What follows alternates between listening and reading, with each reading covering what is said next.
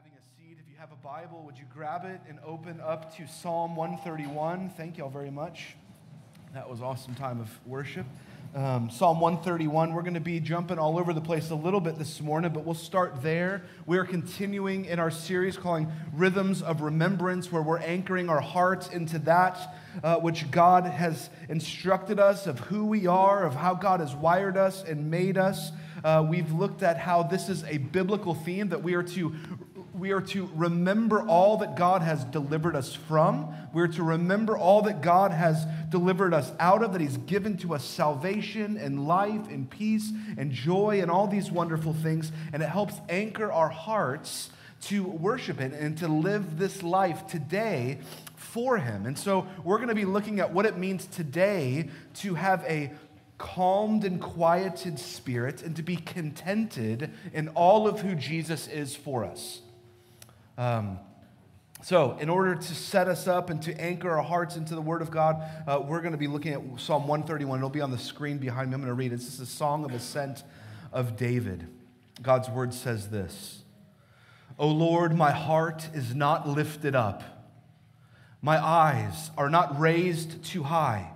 I do not occupy myself with things too great and too marvelous for me, but I've calmed and quieted my soul like a weaned child with its mother. Like a weaned child is my soul within me. O Israel, hope in the Lord from this time and forevermore. And then we're going to springboard as a placeholder. I'm going to read Philippians 4:12, which will also be in this morning. This is from the Apostle Paul, and I want to remind you that he is writing these words I'm about to read while in prison. Paul writes this. I know Philippians 4:12. I know what it is to be in need. I know what it is to have plenty. I've learned the secret of being content in any and every situation, whether well fed or hungry, whether living in poverty or in want. I can do everything through him who gives me strength. Paul says, I've learned the secret of being content. This idea of contentment, this idea of resting in all of who God is for me and not letting circumstances and situations dictate and drive our hearts is a very hard thing to grasp and live in. In fact, Shakespeare wrote about this very idea in a play, Henry VI, in Act 2. There's this brief telling that ensues. It's these gamekeepers, and they're talking to the king, and they're, the king is dressed down, if you will. So, uh, this brief little dialogue ensues when the king introduces himself. And these gamekeepers say this to him But if thou be a king, where is thy crown? And the king replies, My crown is in my heart, not on my head, not decked with diamonds or Indian stones, nor to be seen. My crown is called content. A crown it is that seldom a king enjoys. Now, I think he could have equally said a crown that seldom anyone enjoys. This idea of being content, this idea of having contentment, of being okay with our lot. And so, our study in Psalm 131, David is going to remind us that a calmed and quieted soul, that verse we love, um, is, is one that uh, first must start with a contented heart, that our eyes won't be surveying all these other things that we need to grab and get and attain to, and all of those other things that we think that if we just get them, if we could just have them and we chase them, is the, this idea that the Bible calls covetousness. And covetousness will inevitably spoil any chance or any experience that we may have at contentment. And this is a timely passage for us to look at in Psalm 131 because this idea of coveting all these things that are out there that we think will bring us joy and peace and happiness are about to come uh, crashing down on all of us. We have hit November. Can you believe it's already November? This is insane. We're about to hit Black Friday sales, Flash Friday, Flash Sale Thursday, uh, this, that, and the other. Like all this, your inboxes are going to be inundated with the world telling you, you have to get this, you have to have this, this is the latest, this is the greatest. Um, these this new sale is never going to happen again, so click now to get your chance, right? We're going to get marketed to like never before, right now, in this month, to say, these are all the things you need. And it's going to come crashing in on us in just a few weeks. So I think it's timely that we, as God's people, say, Lord, may you be my hope. Lord, my heart and my mind doesn't need all of these other things and doesn't need to chase all of these other things to find contentment, but it is found in you. Our world and our culture today, church, is materialistic to the hilt. Uh, some of the best selling books of the last decade are Think and Grow Rich, 10 Ways, 10 Keys to Prosperity, The Instant Millionaire, The Millionaire Next Door. And all of them are addressing this foolish fantasy that a person's life consists in the abundance of our possessions, in the ability to house as much resources as humanly possible for our own using. And this is a folly that Jesus addresses in Matthew 6. And he points out, he gives us his idea. He says, Don't you know that God cares for all of his creatures? You don't have to chase all of these things. God cares for you. You don't need to live your life with a preoccupation of chasing worldly, materialistic things. It's a dead end well that will never satisfy you. Contentment in the 21st century is a rarity. Um, and in fact, it's not just in the 21st century. There's an old Puritan named Jeremiah Burroughs, and he wrote a book in 1657 uh, titled this uh, The Rare Jewel of Christian Contentment.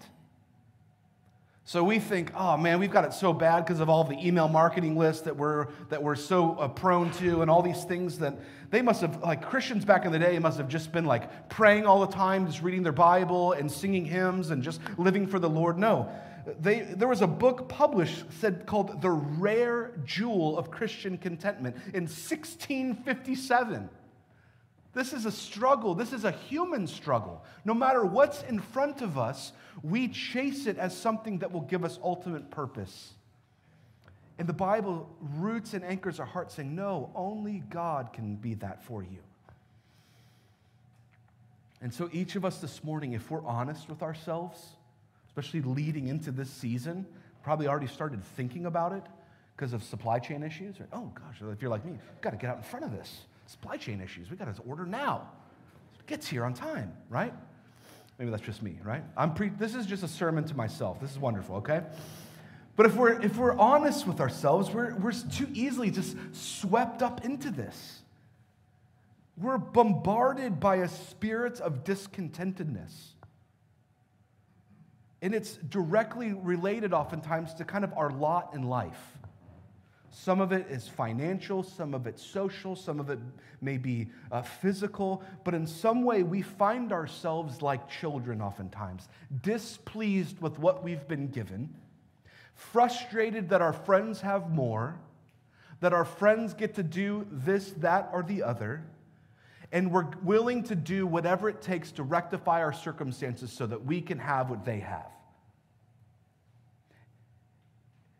And so many of us live our lives in that gerbil wheel. And this is a hard sermon for me to preach because I struggle with this. We struggle with this, I think, even in our culture, because it's what, like whatever, it's just, it's just here, it's upon us. And Psalm, this Psalm, Psalm 131, begins verse 1. The NIV translates it. I, I like the NIV translation. It says, My heart is not proud. It says, My eyes are not haughty, are not arrogantly proud, just surveying all the things out there that I long for and I want. And I think we have to stop there for a moment in verse 1 and sit in that and say, Lord, have you made my eyes not proud? My heart not proud and my eyes not haughty, not arrogantly just scanning the horizon to see what I can get to make my life have meaning and purpose, thinking it's just out there. because we love verse 2. I have stilled and quieted my soul. I want that. That's a good coffee cup, like one. Like, yeah, we can think about just stilling and quieting my soul, and we can just kind of be there, and it'll, we can put it on a motivational picture or whatever. We can think about that, and we love that one. But this is written on purpose. We have to get through verse 1 before we can get to, I have stilled and quieted my soul. So, number one, my heart is not proud. That's, that's a problem that all of us face. We have proud hearts. We think we know what's best. We think we know what we should get and what we should want. Or, or, or on the flip side, we, a proud heart will say these things to God or about our lot in life. Why am I experiencing this? Why does this happen to me? Why does this always happen to me? Why is this taking place? Or, God, I need an explanation for this one. And we become the prosecutor and we put God up on the dock, so to speak. That's an expression of pride and arrogance. Second thing we read our eyes are haughty. They're scanning and they're longing and looking for things. It's an arrogant pride, that word haughty. And we're, and we're looking to grab onto things that we have no business letting our eyes and minds drift to letting our eyes take in so that our hearts will be taken captive by all of these things that are out there. Um,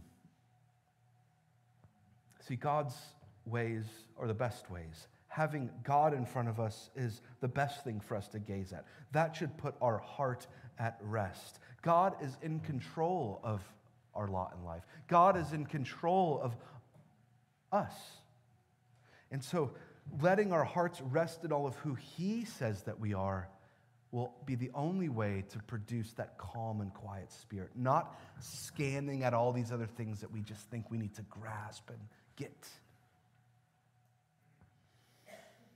So, what he's saying in verse 1, the second half, I do not concern myself with great matters.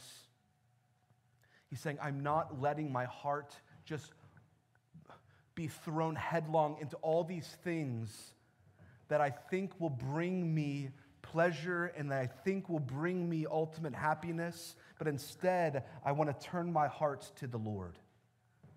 I don't want my heart to be and my eyes to be discontented with that which God has given me. Um, because we're all going to we're all going to face this this month especially next month especially and i think as a church we just need to say lord I just want more of you. Help me see all of who you are. Help me to long and help my eyes to scan the horizon to see you, to see your, your beauty, your goodness, the church that you've given to me, that I can, I can hear more of about who you are, right? So my question is, is looking at this in Psalm 131 and then hearing the passage in Philippians, is how did Paul learn the secret of contentment that he talks about in Philippians 4, that passage I read? Because if Paul can learn that, then I think we will get to verse 1, verse 2 and 3 in Psalm 131. I have stilled and quieted my soul. My hope is in the Lord. So, how did Paul get there? Listen to these words again. I know what it is to be in need I know what it is to have plenty. I've learned the secrets of being content in any and every situation, whether well fed or hungry, whether living in poverty or in want. I can do everything through him who gives me strength. That's another coffee cup verse right there that we've probably all heard. I can do all things through Christ who strengthens me, which I believe is the NIV translation. That's a famous verse, but if we just detach that verse and unplug it from the broader context of what Paul was going through, it, it, it doesn't make a whole lot of sense to us. So just let's do a quick survey, real quick, of, of how did Paul learn this secret? How did he get here? How did he say that? Well, first of all, he's writing these words in prison. He's writing these words from a prison cell. And he says, I've learned the secret of being content in any and every situation. And he's in prison. So it's not like he's like on a beach somewhere on vacation. He's not, this is not like a theory for him. He's living this out. He's saying, My situation does not determine how I feel about the Lord and whether I'm contented with all that the Lord has given to me. But if we unplug that verse, uh, we don't have the context. So we've got to remember this passage in Philippians was written to a church that had been planted in a city. And here's the, quickly, let's look at the backstory. The backstory is Paul had gone to the city on a missionary journey. He planted this church, and that story, I'd encourage you to read Acts chapter 16, tells us the story of this church in Philippi that was planted. I don't have time to get into all of it. I'm going to do my best to, to, to run through it in the time that we have here.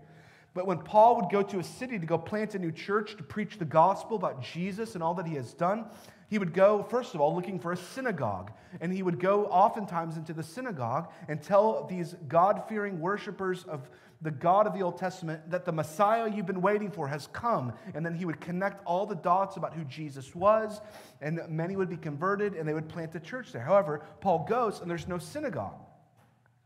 And so uh, he, he doesn't find one. So they hadn't established yet.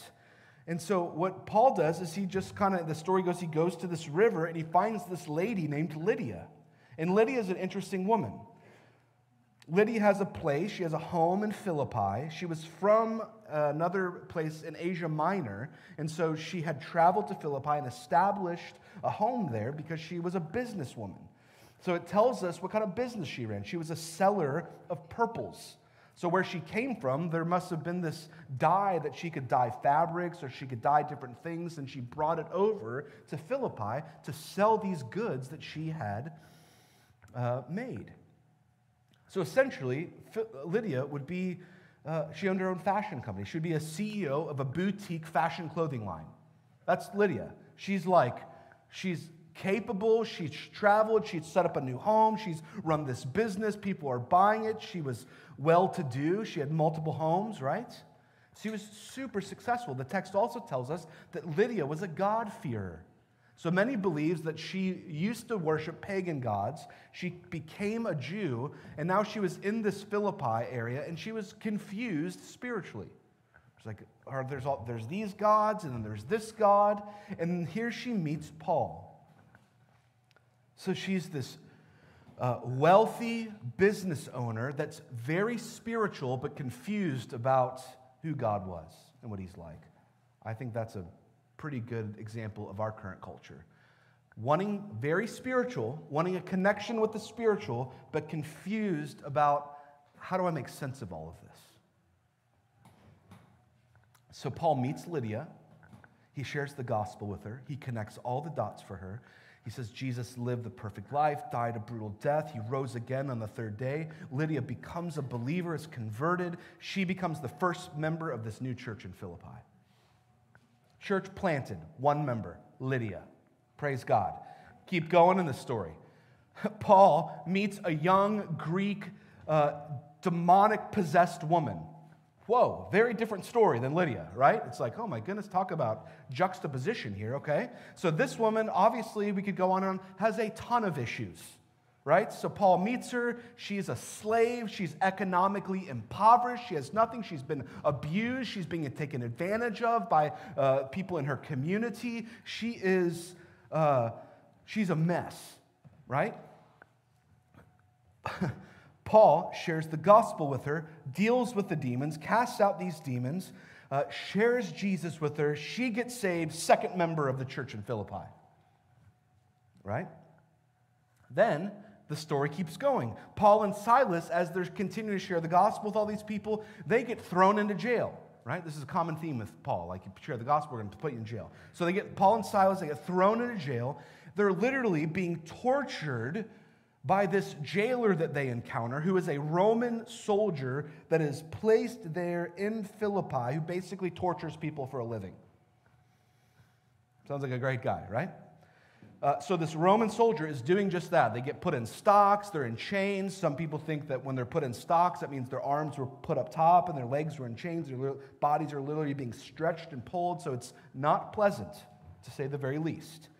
So he's torturing them, and the text tells us that Paul and Silas are singing. They're singing to the Lord. They're worshiping God, praising God in a jail, being tortured. This Roman soldier has never seen anything like this. He freaks out. It's like, these guys are suffering. I'm doing my very best here. I'm doing some of my best torturing work, and they're singing. Like, what's up with these guys? This doesn't happen. Freaks him out. And this, this Roman soldier asks us the question that all of us Christians just pray that all of our non Christian friends would ask us. Just a total layup here. Sirs, what must I do to be saved? Right? It's just kind of like, oh, yeah. So they knock it out of the park. Paul and Silas don't miss this uh, cryptic kind of spiritual conversation, right? That's happening. They're like, oh, I get it. This guy wants to know about Jesus. So this Roman torturer in the jail cell meets Christ after Paul and Silas share the gospel with him, third member of the church in Philippi. Quick review. Rich, single business owner, CEO of Purple Fabrics, Lydia, Greek, demonized, impoverished girl with full of tremendous issues, mean, gruff Roman prison guard that tortures people for a living. That's Paul's core group in Philippi. Like, what? If he was being assessed as a church planter, they would be like, hey, bro, uh,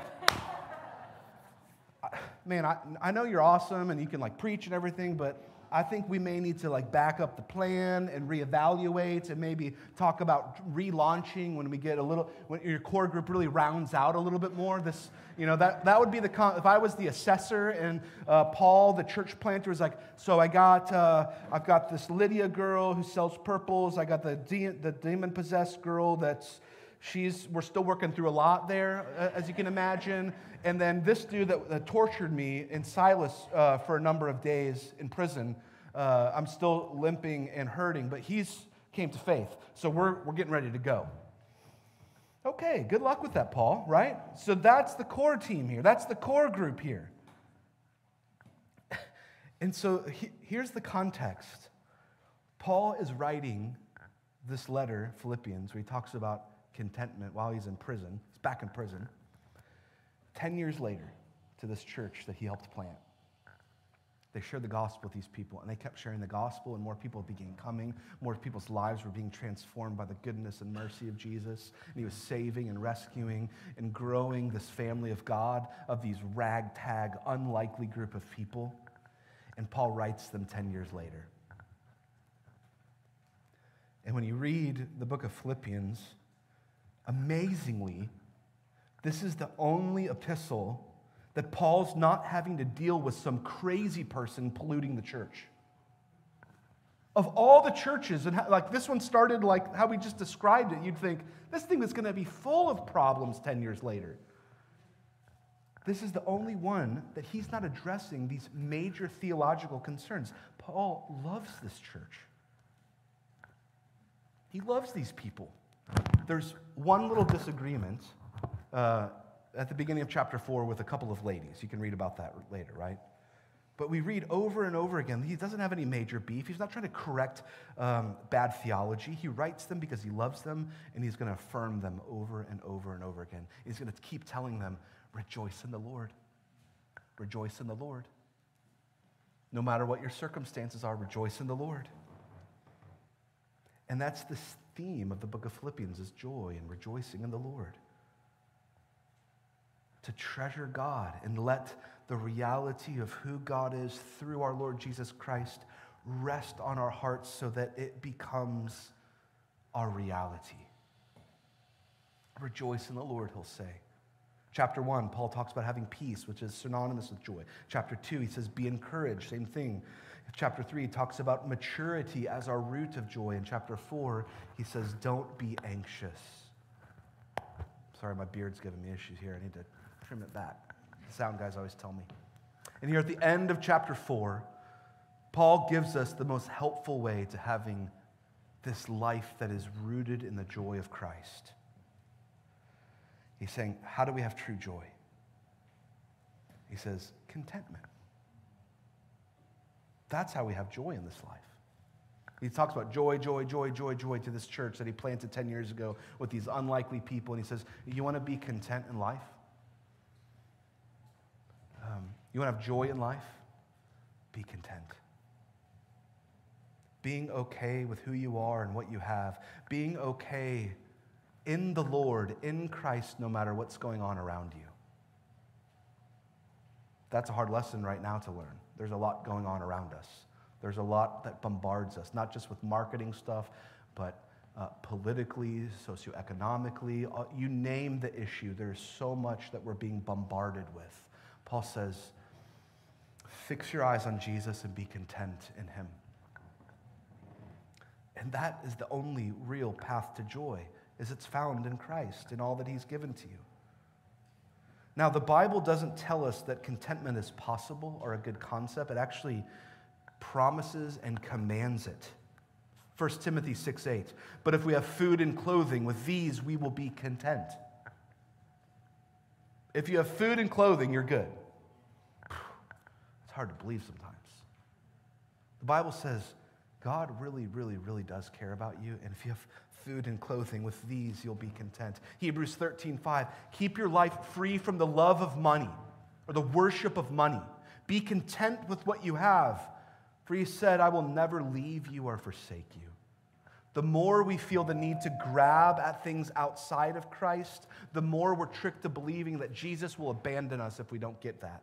Or I won't, if I, if I just, if I can't have this much, then I'm, my life is going to be wrecked or ruined. So we chase these other things. The idea here is that we can be content right now because the one that made you, the one that created you, will never leave you and never forsake you. So I want you to think about your life for a moment. Maybe even let's rate ourselves, not out loud, right? Might get a little strange, right? On your level of contentment. On the level of contentment that you have right now, 10, uh, 10 would be like, I'm so content, I'm really honestly surprised I'm not in heaven. You know, like, I'm so contented. It's just like, I feel like Jesus is right next to me, and it's just the one, most wonderful, like, praise God. I hope all of us are there. One is I am surprised I made it today, and I am want to be in the fetal position crying. Okay, so that's, our, that's the spectrum here. So where are you at on there? Where are you at on, the, on that scale? The thief that comes to steal our contentment uh, is something that we talked about earlier, as the Bible calls it coveting. The thief that comes to steal that and wants to get you down in the fetal position is to get your heart and your eyes and your mind to covet that which you don't have and spend your life chasing it. The Bible talks about coveting a lot. We don't use that word in our culture, we call it window shopping. Or we call it, in my case, online research. right? What are you doing over there, Sean? Oh, I'm just, I've always got some new, like, I've got some new thing that I'm like wanting to do or figure out. And it's just like this endless rabbit hole of information that always, oh man, if only I could get this to do, like, and let's, and we just, it just, you're like, then one day you're, you're like, how did I end up, how did I get here? I'm making sourdough bread. I really care about like the starter and all the little stuff in the air that make, like, you're like, what? I didn't even, know that I wanted to do that like six months ago, but now I'm doing like right. You just you end up somewhere you never thought you'd end up. Um, and we begin to covet and think, oh, if I can just get that, then my heart will be stilled, and then I'll be quieted and at peace. Um, we have to understand what comes in to steal our contentment and it's coveting that which is out there that we think will give us ultimate peace. The 10th and final commandment, the Old Testament, tells us uh, not to covet that which is not ours. It's this inner desire that wants meaning and happiness and completeness apart from God. Coveting is thinking that we can have something else or someone else besides God bring us ultimate happiness. And God's saying here, He wants us to experience Him in such a way that you are content because God is everything to us.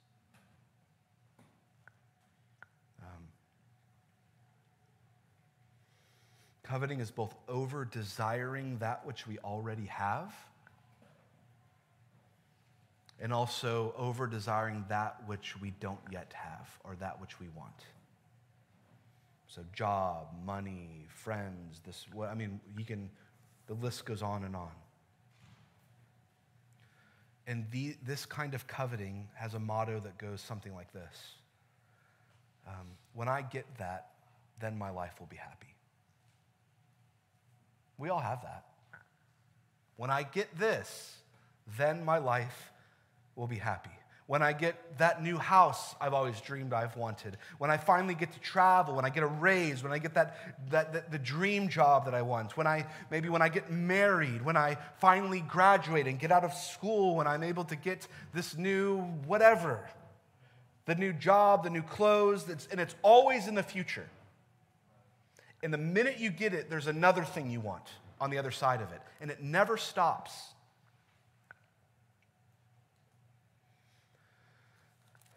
Um, and when you begin to lose your contentment in God,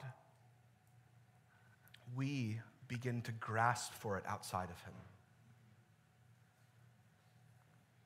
Now, I'm, what, I'm, I, what I'm not saying is that you cannot enjoy that which God has given that which God has given you. I'm not saying that we should forsake all things in the world and that all material things are bad. What I am saying is that those things that God has given to you and ask you to steward as His resources and His kingdom are never, never meant to uh, give you peace in life. They cannot occupy that place. They are never those things that God gives to us and these things that maybe other people have that you wish you have. When you have it, they will never put your heart at rest. They won't produce the joy that, they, that you think they're going to produce. They will for a season, but it's like a sugar high.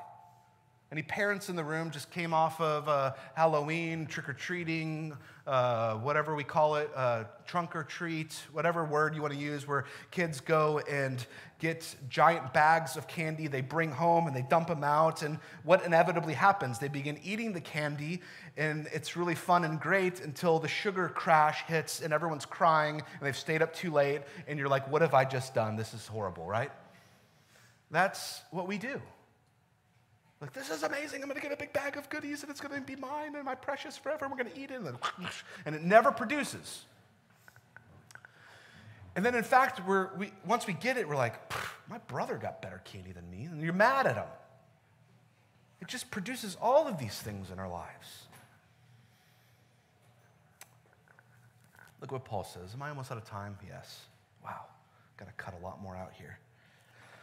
Paul says, I've learned to be content. Paul said, I had to learn this, meaning it's not natural, it's not automatic. If we fail to learn contentment, we're going to miss out on this secret that Paul describes to us. Look at verse 12 again.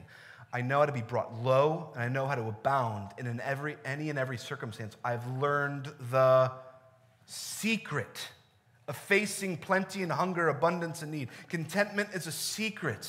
It means not like, not like someone else has to whisper it to you. Or it's, it's, the, the point is, the, the word it's getting at is it's, it's elusive. It's not experienced often. It's quiet. Very few people live in it. Very few people get it. It's secretive, right? It's elusive. And it's only found in remembering and experience a love of God that He has for you and contenting your heart in God and God alone, no matter what's going on around you, even if you're in prison, Paul says.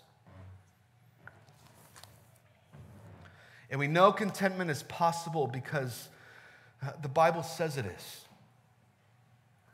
And you can't get it by looking uh, for it in anything outside of Him.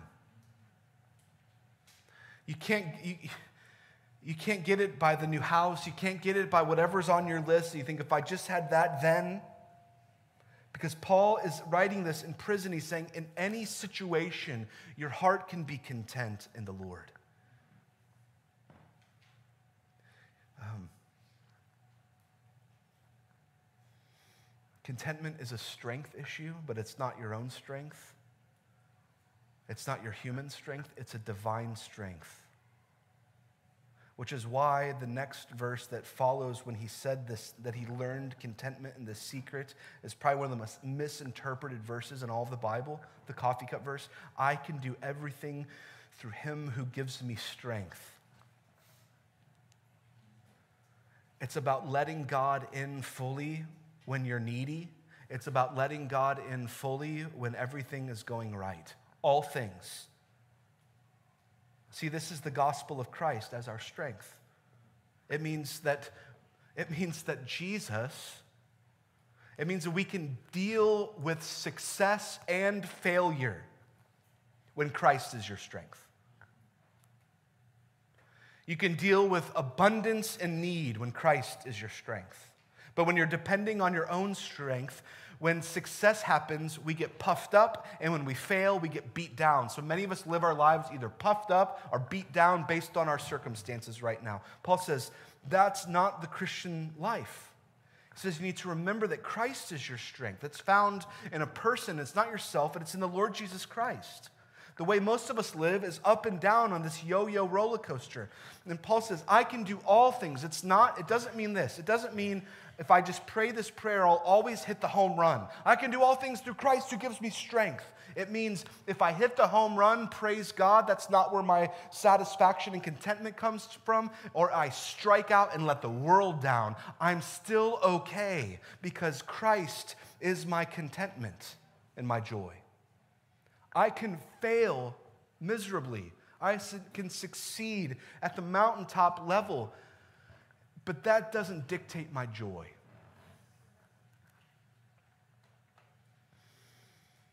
Because Christ is my contentment in abundance, in a need, in prison or on the beach. We don't need to let our circumstances dictate our contentment and joy. We trust in something outside of ourselves. We trust in Christ alone. Remember Psalm 131. O Lord, my heart is not lifted up, is not proud. My eyes are not raised too high. They're not haughty. I'm not looking for all these other things outside of myself. I do not occupy myself with things too great and marvelous for me, but I have a calmed and quieted soul, like a weaned child with its mother. Like a weaned child is my soul within me. O Israel, hope in the Lord from this time and forevermore. Our hope would be in him.